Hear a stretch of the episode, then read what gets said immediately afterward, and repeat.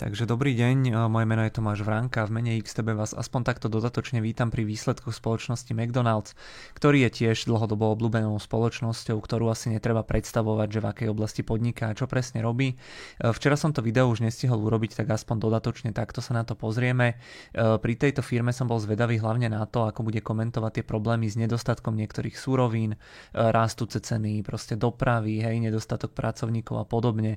A hlavne som bol zvedavý nielen teda na to, to, že ako to budú komentovať, ale ako sa s tým vysporiadajú a vyzerá to, že si s tým poradili veľmi jednoducho, veľmi účinne a veľmi dobre, takže poďme štandardne postupne. E, máme tu najskôr e, disclaimer, e, ktorý hovorí, že teda obchodovanie alebo investovanie sú rizikové.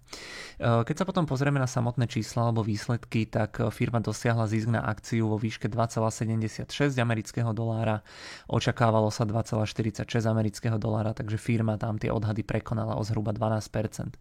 Tržby boli 6,2 miliardy amerického dolára, očakávalo sa 6,03 miliardy, takže tam firma prekonala očakávania o zhruba nejaké 3%. Grafické znázornenie alebo vyjadrenie môžete vidieť v oblasti ziskov tuto na tom ľavom grafe, v oblasti tržieb tuto na tom pravom grafe, ale vyzerá to, že tak či tak, alebo že teda v oboch tých prípadoch tá firma sa jej darilo veľmi dobre.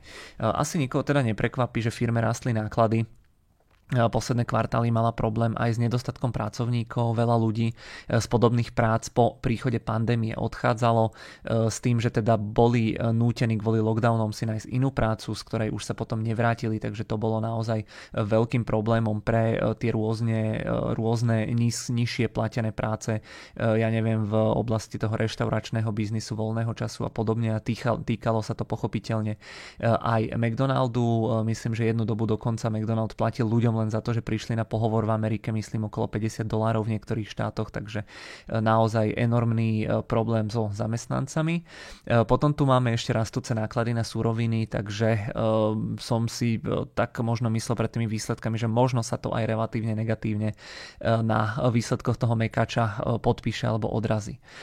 Firma tiež musela dvíhať mzdy, aby naspäť prilákala ľudí, na niektorých miestach musela dokonca obmedzovať hlavne nočné otváracie hodiny a bolo tam viac tak takýchto problémov, e, ktoré sa netýkali len McDonaldu, ale celkovo ako keby tohto, e, tohto segmentu alebo sektoru. E, raz nákladov na súroviny by mal byť na úrovni 3,5 až 4% s tým, že najväčšie zdražovanie by podľa, podľa firmy malo byť počas tohto štvrtého kvartálu.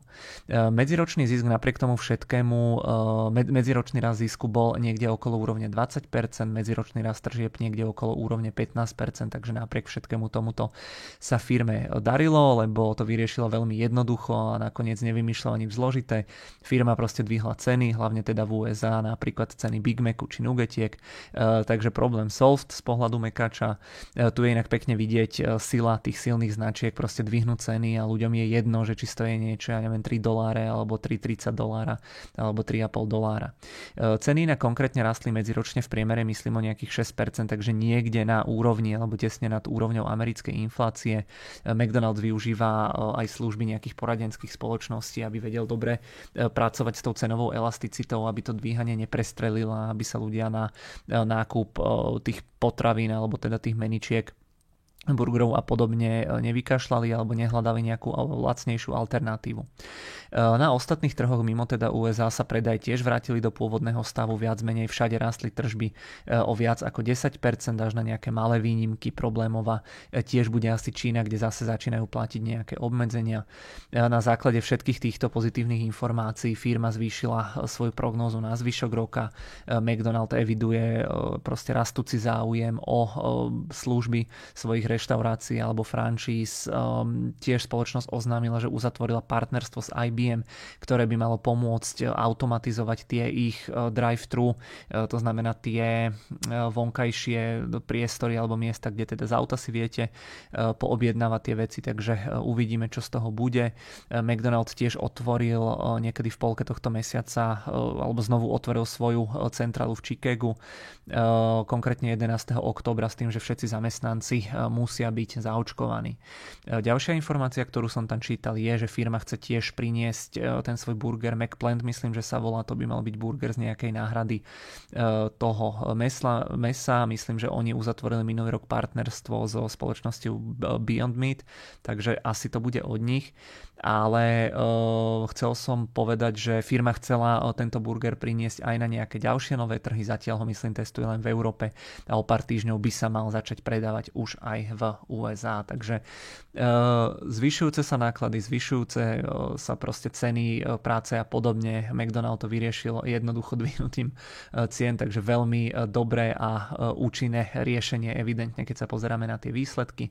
Tu môžeme vidieť medziročný rast tržieb o 14%, Eh, minulý rok tie tržby v porovnaní s tým predpandemickým tretím kvartálom poklesli, takže je to, nechcem povedať, že návrat do normálu, ale sme sa proste porovnávali s tou nízkou základňou, štandardne ten McDonald určite až takto nerastie a čo sa týka ziskov na akciu, tak tam je to v podstate veľmi podobné. Z hľadiska nejakej tej finančnej situácie môžeme vidieť kapitalizácia do nejakých 200, 200 miliard amerických dolárov, marže stále vysoké okolo 30%, takže pekné čísla.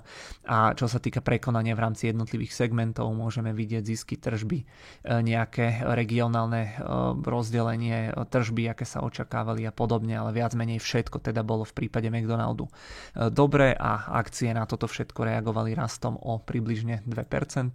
Keď sa pozrieme do grafu, tak toto je v podstate to, čo si tie akcie pripísali, otvorili niekde tu, potom sa vyšpahali až skoro na nejaké 4%, ale uzatvorili včera niekde v polovičke tohto pásma, takže z hľadiska McDonaldu dobré, dobré čísla.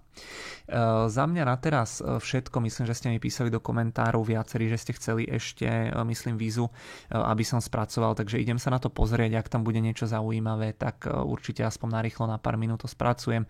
Ak nie, tak potom sa budeme počuť zajtra pri tých technologických spoločnostiach, ale myslím, že aj Visa aj Mastercard po oznámení výsledkov oslabovali o nejakých 5-6%, takže asi tam niečo zaujímavé bolo, takže pravdepodobne sa budeme o nejaké 2-3 hodinky ešte počuť.